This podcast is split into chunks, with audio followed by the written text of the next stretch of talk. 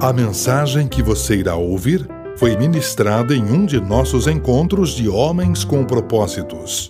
Acesse nosso site www.homenscompropósitos.com.br e conheça-nos. Agradecemos sua visita.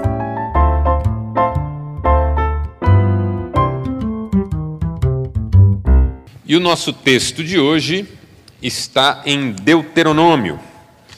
Nós já chegamos em Deuteronômio nessa nossa trajetória a respeito da vida de Moisés. Como hoje é a nossa reunião de número 30, nós concluiremos com esta ministração, com esta palestra, 90 lições sobre maturidade e liderança, ou como nós temos chamado desde o início, 90 marcas de um líder maduro. Então não é uma trajetória pequena, é uma trajetória longa. E você que está aqui desde o começo, quantos estão desde o início do ano conosco aqui? Então é um, uma trajetória bem significativa que você que está desde o começo é, certamente é, merece da minha parte a minha mais profunda gratidão, porque são 30 encontros aqui, a gente falando desse mesmo tema. Só posso pedir a Deus que te abençoe grandemente.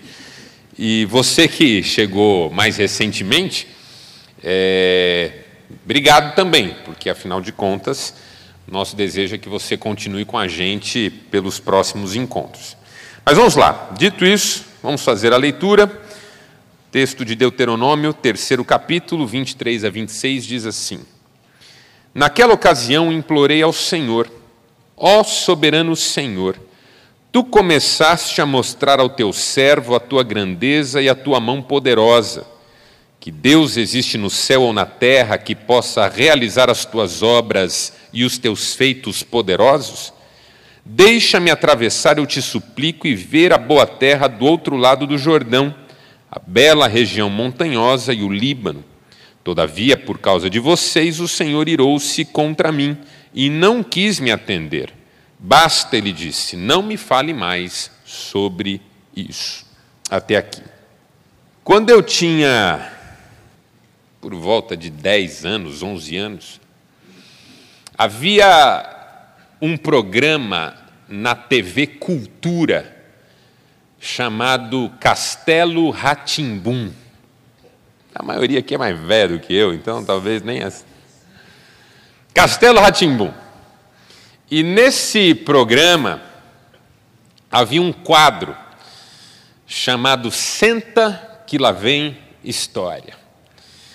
E quando a imagem desse menino que fazia a vinheta da desse quadro aparecia na televisão, eu e meus irmãos já sentávamos porque íamos ouvir uma história. Eu louvo a Deus de verdade porque a minha infância foi recheada de histórias. Eu sempre gostei de ouvir histórias e sempre tive muitas oportunidades de ouvir histórias. Meus pais me educaram na igreja. Então, todas as semanas eles me levavam aos cultos e nos cultos as crianças eram separadas dos adultos e iam para uma classe, para um ambiente onde basicamente se nos contavam histórias.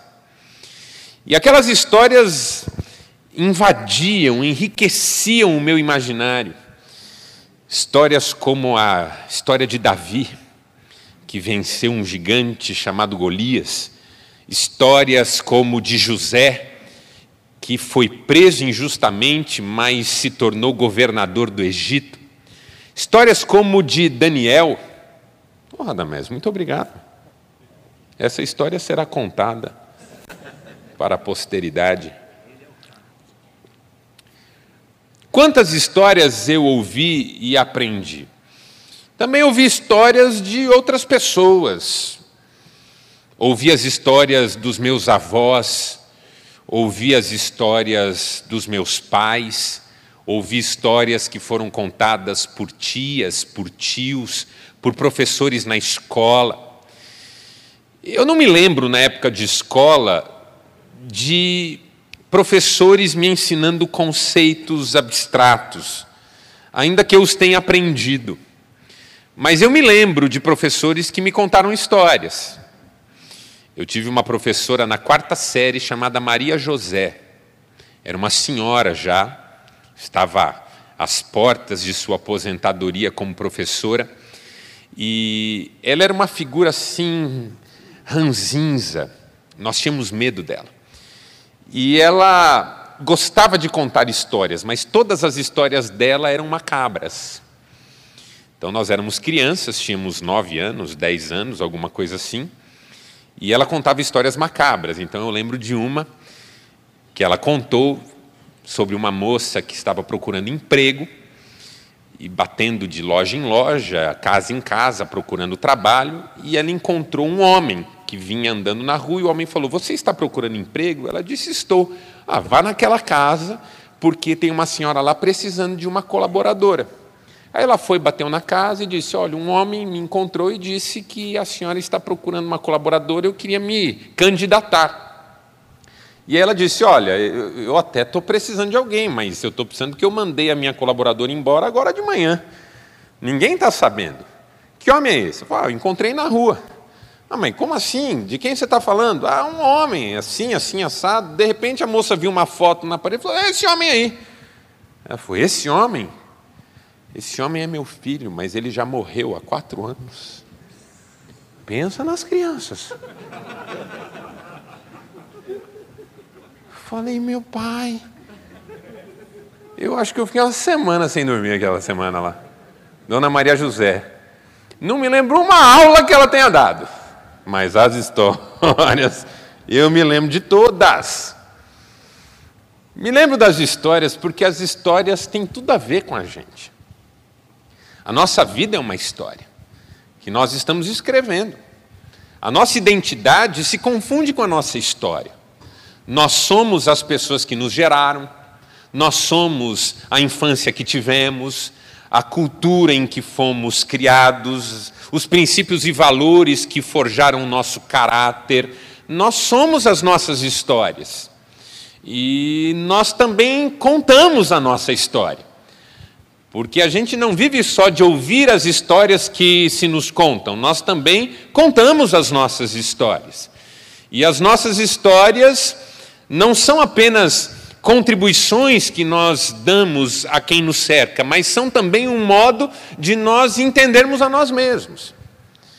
Porque quando eu entendo um pouco da minha história, eu entendo um pouco do porquê eu sou assim como eu sou, faço o que faço, tenho força em determinadas áreas, tenho fragilidades em outras áreas. A minha história tem tudo a ver com quem eu sou. E eu quero que a minha história, cada vez mais, seja uma história mais rica e mais abençoadora. Porque se há algo sobre a minha história, é que ela ainda não está concluída. É claro que na minha história, e talvez na sua, há páginas que eu confesso eu, eu não gostaria que tivessem sido escritas como foram, mas eu não posso mais mudar essas páginas, não, não tenho acesso a elas mais. A, a vida é pior do que quando a gente escrevia as coisas em máquina de escrever, lembra? Lembra quando você usava máquina de escrever e escrevia uma página inteira e na última linha você descobria que tinha pulado uma linha? Tinha que fazer tudo de novo. Aliás, eu estou vendo um monte de cara aqui que eu tenho certeza que fez datilografia. Fez datilografia? Eu fiz também. Diploma e tudo. Era um curso espetacular. Onde você vai agora? Eu vou no curso de datilografia. Nossa! A vida não tem como reescrever uma página ou outra. O que foi escrito, escrito está. E tem algumas páginas que eu não gostaria que tivessem sido como foram. Mas tem uma coisa sobre a vida que é muito legal. Que a página diante de mim agora está em branco. E eu posso escrever nela tanta coisa bonita. Eu não posso mudar a história que eu escrevi até aqui, mas eu posso decidir como ela continuará. E eu posso decidir o que dessa história eu vou contar. Porque eu não tenho poder sobre o que me acontece, sobre a vida que eu vivo, de um ponto de vista mais amplo. Muita coisa que acontece comigo está fora do meu controle. Então eu não tenho poder sobre o que me ocorre, mas eu tenho poder sobre a história que eu vou contar. Eu não posso escolher tudo que me acontece, mas eu posso escolher as histórias que eu vou contar. E isso tem tudo a ver com liderança. Por quê? Porque líderes maduros sabem contar boas histórias. Aliás, um conceito muito atual em liderança e marketing é um conceito denominado storytelling, que é apresentar conceitos e ideias através de histórias. O mundo está percebendo que o conceito frio, duro, rígido já não chega mais ao coração das pessoas. É preciso contar histórias para apresentar conceitos. Então, bons gestores contarão boas histórias. Boas propagandas contarão boas histórias. No storytelling, você, ao invés de apresentar um produto e dizer o produto é esse, ele custa tanto, é assim que você deve usar, não, você conta uma história que faça com que a pessoa entenda o que, que aquele produto tem de identificação com a vida dela. Histórias. Quando um vendedor vai te vender algo, ele te conta uma história. Por quê? Porque ele sabe que se você der ouvidos à história, ele vai ter andado metade do caminho com você. Bons líderes contam boas histórias, líderes maduros contam boas histórias. Por quê? Porque nós vivemos num mundo em que há pessoas que contam histórias horríveis. Histórias de suas desgraças pessoais, histórias de seus desencantos, histórias de suas confusões, histórias de seus ressentimentos. Bons líderes contam boas histórias, porque contar boas histórias, como escreveu Daniel Goleman, é um sinal de liderança eficaz. A pessoa que consegue olhar para a sua própria trajetória e pensar dela bons momentos para compartilhar é uma pessoa madura, porque do seu celeiro, do seu bornal, do seu cesto, ela retira apenas aquilo que é bom, aquilo que é útil, aquilo que vai abençoar outras pessoas. Líderes maduros contam boas histórias. O que, que isso tem a ver com o nosso texto? O nosso texto faz parte de todo um texto que é Moisés contando uma história. Como eu disse, nós entramos em Deuteronômio. E a palavra Deuteronômio é uma palavra que vem do grego. É uma junção de duas palavras. A palavra deuteros, que significa segundo, segunda, e a palavra nomos, que significa lei.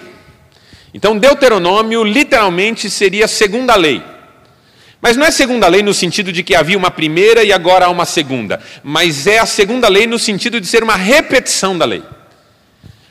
Onde é que nós estamos na história de Moisés? Moisés está às portas da terra prometida, onde ele sabe que não vai entrar, com todo o povo de Israel, 40 anos depois de ter saído do Egito.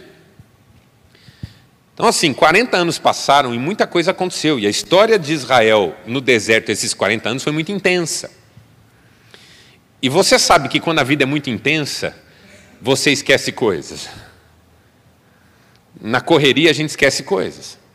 Se o seu dia está muito agitado, você tende a esquecer coisas nesse dia.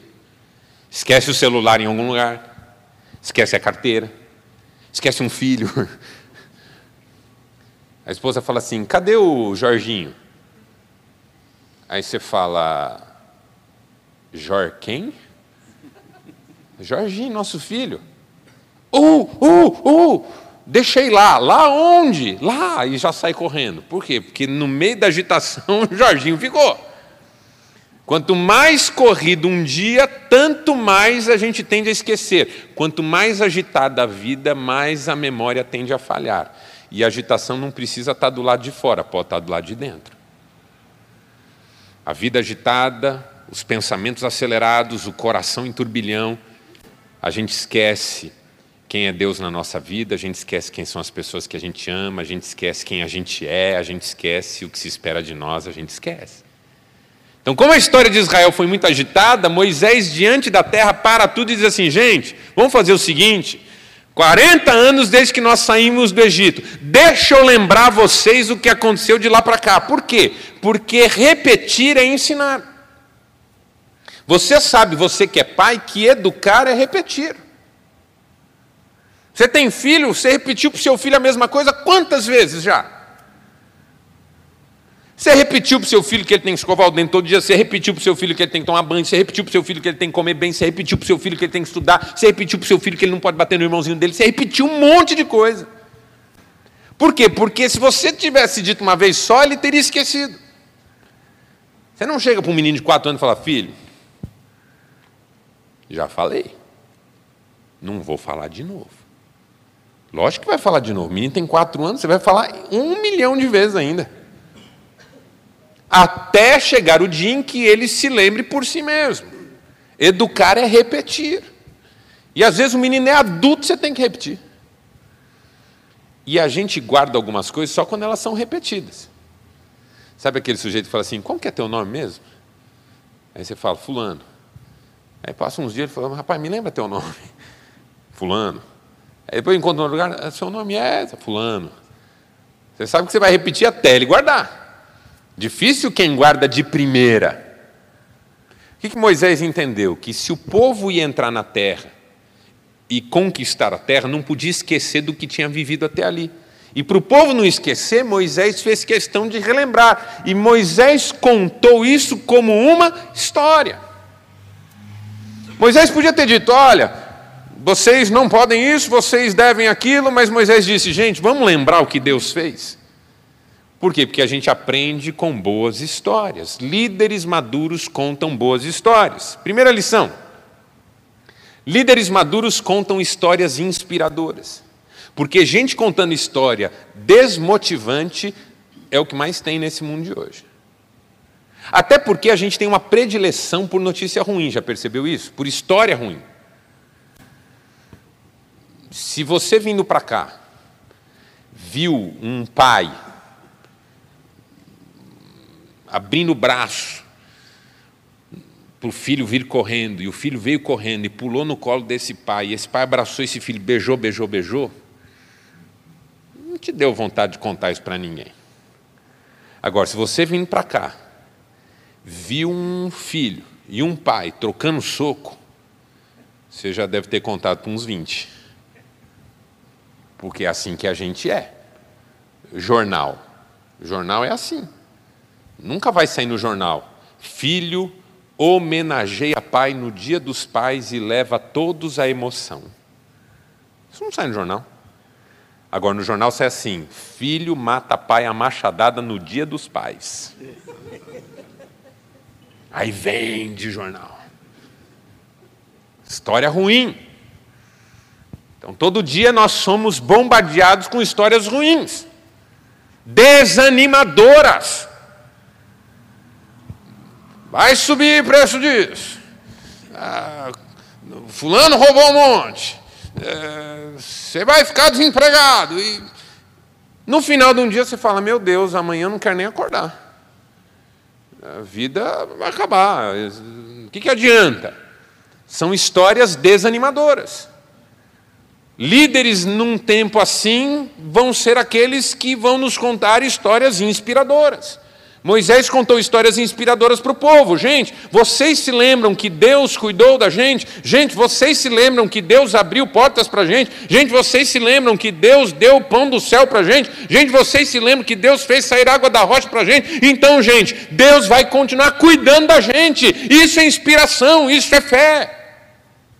A gente que escolhe as histórias que vai contar. E às vezes a gente escolhe contar as nossas piores histórias só trazem tristeza para quem ouve. Igual o sujeito que falou, rapaz, eu saí do médico agora, tive um diagnóstico de uma doença que eu nunca tinha ouvido falar, tem esse esse sintoma, o médico mandou fazer esse esse tratamento. Fiquei meio preocupado. Ele falou: ah, sei de que doença você está falando, meu tio teve isso.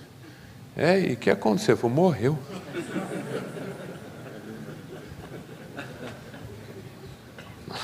Animador.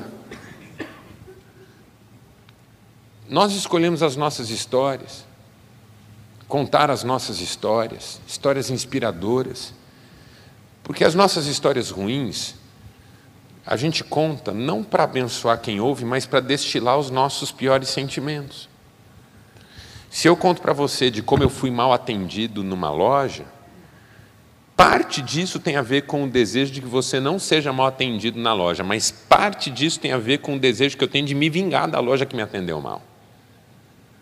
Às vezes eu conto histórias ruins para sentir que me vingo, às vezes eu conto histórias ruins para me fazer de vítima. Às vezes eu conto histórias ruins para que alguém tenha piedade de mim.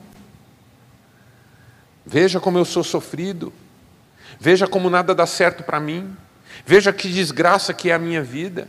Veja os problemas que eu tenho. O que eu quero é produzir compaixão. Líderes maduros não querem produzir pena em ninguém, por mais que tenham lutas, por mais que estejam sofrendo.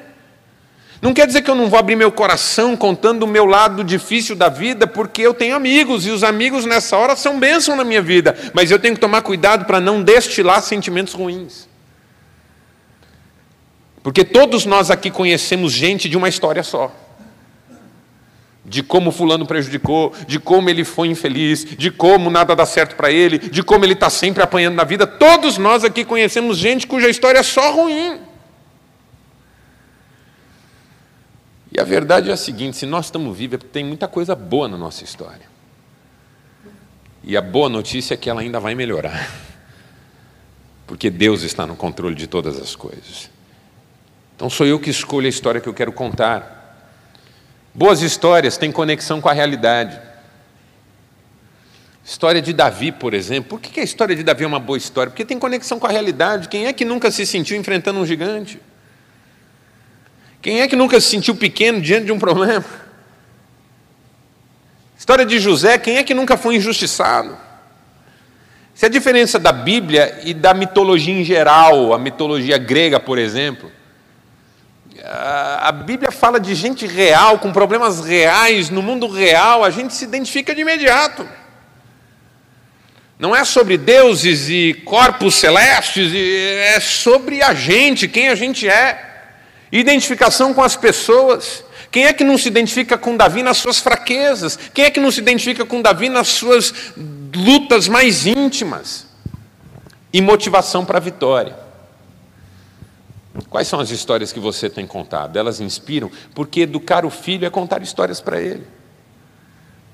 Pais que contam histórias inspiradoras para os seus filhos impulsionam-nos para frente.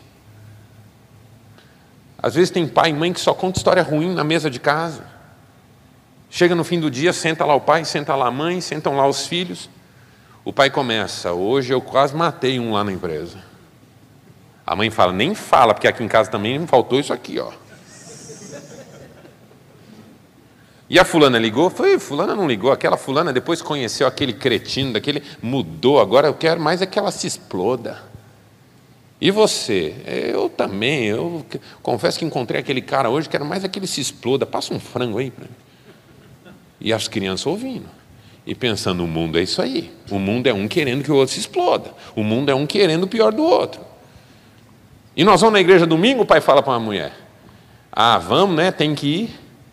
E a criança ouvindo. Ah, mas será que vai ser aquele pastor de novo lá? Eu falar para você, o pastor insuportável. Eu vou na igreja só porque é obrigado. Se não fosse obrigado, eu nem ia. E o menino ouvindo. Filho, passa o um molho aí. E aquele presbítero, hein? Deixa ele me dar paz do Senhor para ver só. Fia a paz do Senhor na cara dele, ele vai ver só. Filho, vai se arrumar que nós vamos na igreja. Não quero, pai. São, não são histórias inspiradoras, são histórias horríveis. Os nossos filhos precisam de histórias inspiradoras, porque eles precisam acreditar que, apesar de tudo que a gente vê todo dia, vale a pena. Vale a pena andar direito, vale a pena andar com Deus, vale a pena, vale a pena. Histórias inspiradoras. Segundo, líderes maduros contam histórias verdadeiras, porque também não adianta nada a história ser inspiradora e ser mentirosa. Ah, já sei. Vou contar uma história para meu filho espetacular. Do dia que eu venci uma luta de boxe. Mentira! Você apanhou na rua toda vez. Sabe aquela coisa que você fala para o seu filho assim, filho? Eu, na tua idade, obedecia meu pai. Eu, na tua idade, estudava. Aí seu filho vai perguntar para tua mãe: Vó, é verdade que meu pai, na minha idade, era bonzinho? Tua mãe fala: Teu pai? Teu pai era um diabo em corpo de criança? Teu pai era um verme, teu pai só me deu trabalho, teu pai quase me matou um monte de vezes, teu pai sumia, a gente não sabia onde ele estava, teu pai não obedecia a nada. O que, que aconteceu com teu filho agora? Sua autoridade na vidinha dele, ó, desmoronou. Por quê? Porque você se gabava de uma história que não era verdadeira. O sujeito está lá na sua empresa.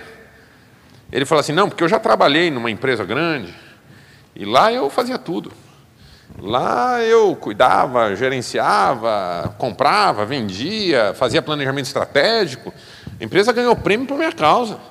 Eu lembro até uma vez que eu fui, ganhei um prêmio pela empresa tal. Eu, quando saí de lá, o pessoal chorou, pediu pelo amor de Deus para eu ficar, mas é que eu estava cansado.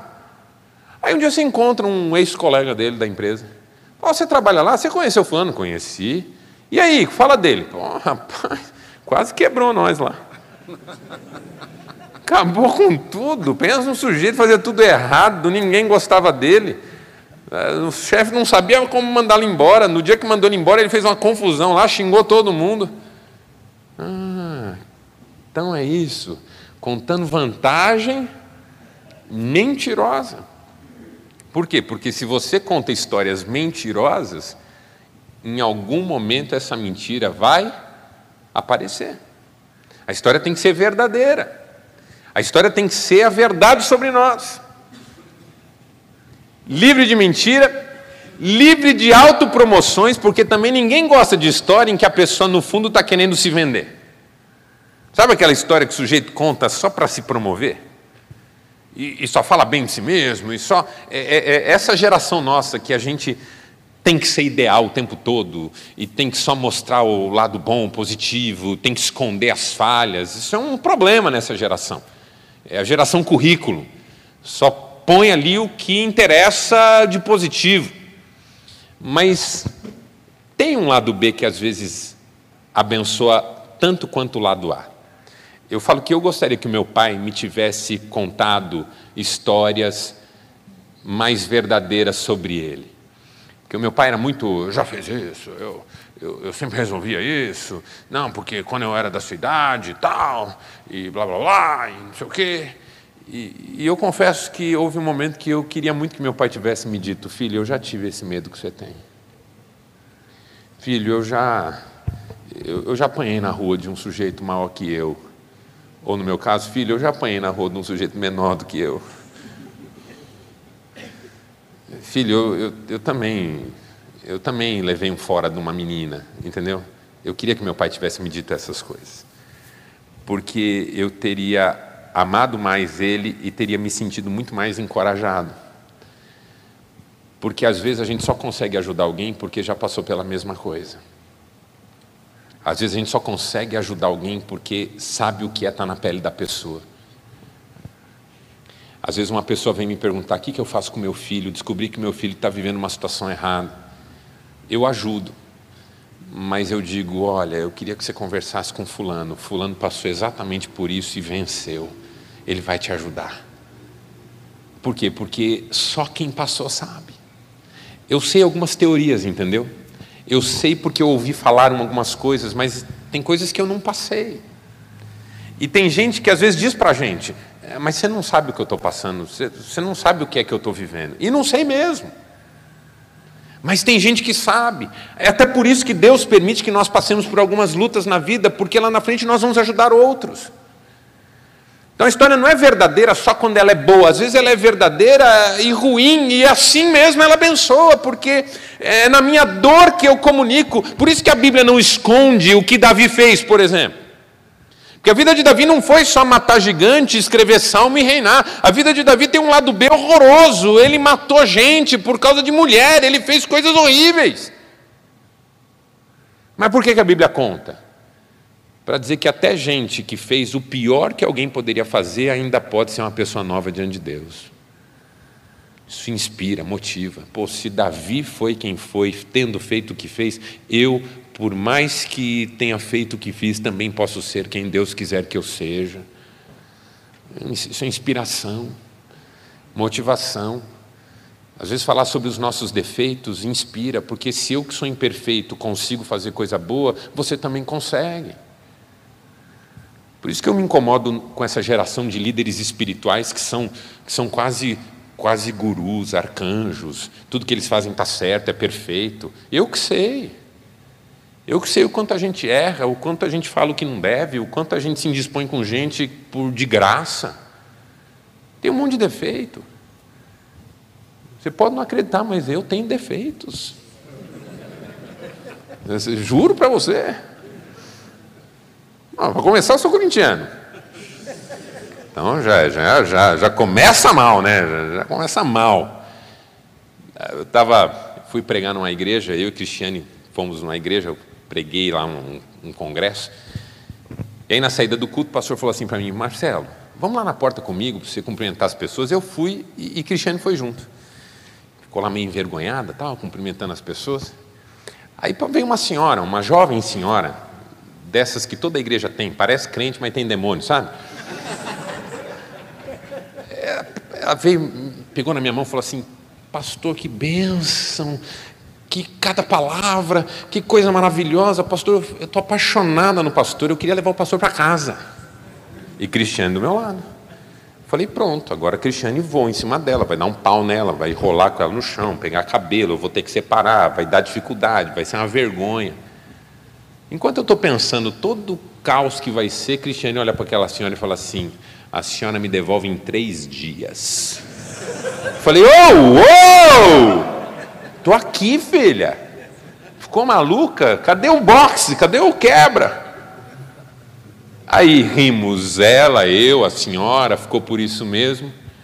E depois nós seguimos indo embora rindo daquilo, porque Brincadeira à parte é o que as nossas avós diziam: quem não te conhece, que te compre. De longe, todo mundo pode ser maravilhoso, de perto que você sabe. Todos nós temos defeitos, por que, que a gente esconde isso tanto? Eu não estou aqui defendendo que você fale, ah, eu tenho defeito, não vou ligar para isso. Não. A vida consiste em a gente lutar para minimizar os nossos defeitos, as nossas dificuldades mas não escondê-las. Filho, eu, eu, eu também tinha dificuldade e, e por causa disso eu acabei pagando um preço que eu não queria ter pago. E é isso que eu não quero que aconteça com você, por isso que eu faço você estudar. É, assim, eu não sou perfeito, eu não sou bom, mas eu quero que você saiba, filho, que as minhas fragilidades me ajudam a querer o melhor para você. Eu acho que isso faltou na minha relação com meu pai, porque eu, eu o teria amado mais, não menos. Eu acho que ele achou que eu amaria menos se ele fizesse parecer que ele tinha defeito. E eu amaria mais. Não com três anos, claro. Se ele fala, filho, eu, eu com três anos, filho, sabe o que é? Eu, eu tenho um monte de defeito tal. Mas na minha adolescência eu, eu, eu senti essa falta, essa verdade. Às vezes falar com a esposa desse jeito. A esposa sabe que você não é perfeito. Aliás, é quem melhor sabe. E se você falar para ela assim, bem, o pastor hoje falou que eu não sou perfeito. É, o que, que você acha? Tem papel e caneta na sua casa? Uma resma assim de 500 folhas? Tem lá? É só você dar na mão dela. Deixa uns quatro dias e depois pede o, o resultado. Agora, quando você diz assim, me perdoa, eu tenho dificuldade nessa área, a tua esposa te ama mais e não menos. Ela te ama menos quando você fala assim, eu sei o que eu estou fazendo, Eu dou conta! É, aí te ama menos. Mas quando você diz, bem, me perdoa, eu, eu tenho dificuldade nessa área, você sabe que nessa área eu, eu sofro. Aí ela te ama mais. Isso é história verdadeira. E livre de segundas intenções, porque quem é transparente não esconde o jogo. Porque às vezes a gente ouve umas histórias de uns caras e fala, vamos ver onde isso vai dar. Vai tomar alguma coisa de nós. É igual aqui, aqui aconteceu uma vez. Um sujeito veio e falou, pastor, eu quero te pedir perdão. Eu falei, que foi, irmão? Falei, eu estou vindo aqui há três anos. E a primeira vez que eu vim, eu vim convidado por um amigo, sabe desses que convidam e não aparece? Igual os... E o cara me trouxe e eu falei, coisa com pastor, isso aí é para tirar dinheiro da gente. Pastor, eu sei como é que é, vai pegar dinheiro nosso. Aí o meu amigo respondeu, ele me dizendo, não, pastor não, aqui é, não pede dinheiro não. Falei, não pede agora, mas vai pedir. E aí, pastor, eu estou aqui há três anos que eu fiquei só para ver. Desse jeito. E como o pastor nunca pediu dinheiro, eu preciso pedir perdão. Falei, rapaz, eu ia pedir quarta-feira que vem. Me quebrou agora, como é que eu vou pedir? Mas olha que loucura. Qual que é a segunda intenção disso aqui, hein? Qual que é a segunda intenção desse homens com propósito? Qual que é a segunda intenção aqui? Ah, alguma coisa vem. Pode escrever que vem. Esse cara aí vai levar a gente para a igreja dele, esse cara aí vai pegar dinheiro nosso, esse cara aí vai se candidatar a alguma coisa, alguma coisa. Tem segunda intenção aqui, não é possível. Só que aí, à medida em que a história vai sendo contada com transparência, você vai dizer: não, também tem verdade no mundo. E diante de histórias verdadeiras, todo mundo baixa a guarda. E isso que é legal. E terceiro,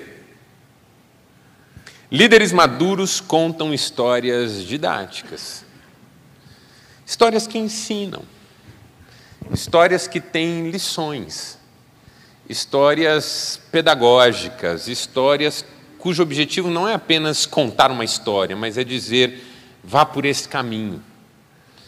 É o que os nossos filhos precisam, é o que os nossos liderados precisam. Às vezes a gente cobra muito dos filhos, dos liderados, de um cônjuge, coisas que nós nunca sentamos com eles para ensinar-lhes.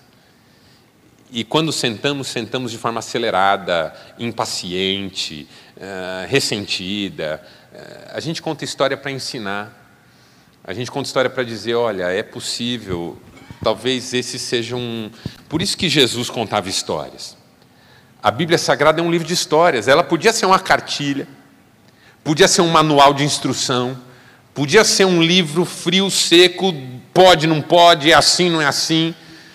Jesus nunca, nunca reunia a turma para falar, gente, é o seguinte, ó, justificação pela fé é isso, ó, eternidade funciona assim, é, espírito e alma e corpo tem essa característica. Jesus nunca fez isso. Mas Jesus dizia: o semeador saiu a semear. E teve uma parte da semente que caiu à beira do caminho, aí as aves vieram e roubaram. E teve uma parte das sementes que caiu em terreno pedregoso, até nasceu, mas aí não tinha raiz e morreu.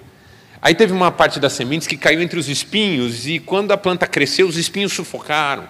Mas teve uma parte da semente que caiu em boa terra e frutificou, e germinou e frutificou às 30, 60 e 100 por um.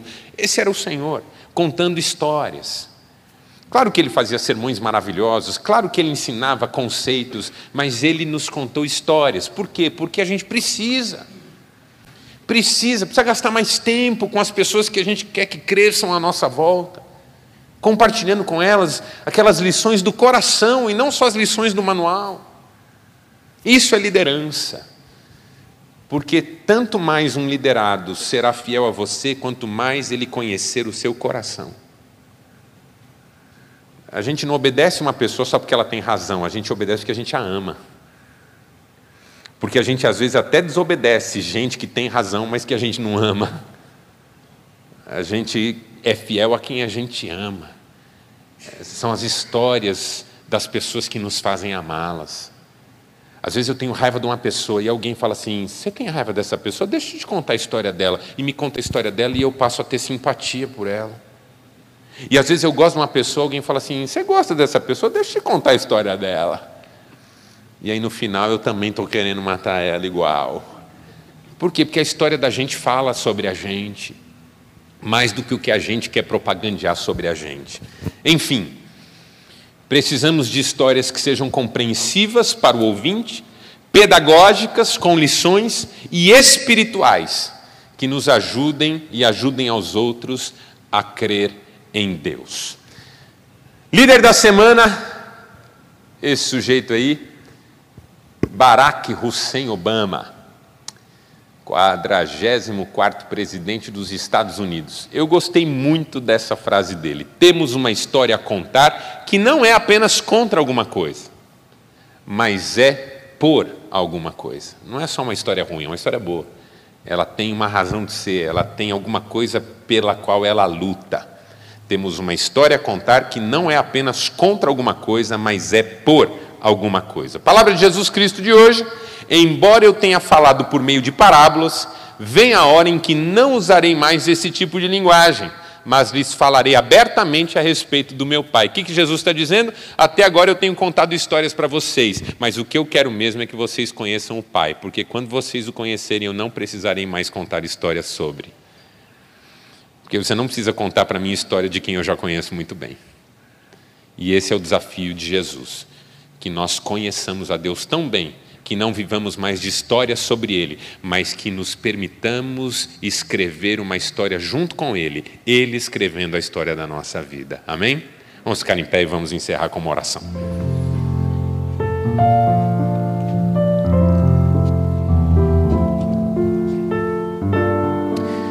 Pai, ajuda-nos a viver uma linda história não sem percalços, porque não há história sem percalços, mas uma história que inspire, que seja verdadeira e que ensine lições, sobretudo lições que ajudem as pessoas a confiarem mais em Ti. Ajuda-nos a escolher a história que vamos contar, para que a nossa intenção seja sempre abençoadora e não nada diferente disso.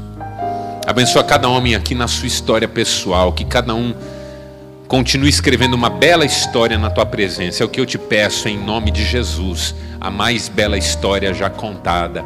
Amém. Deus te abençoe, bom descanso e até quarta-feira que vem, se Deus quiser. Tchau.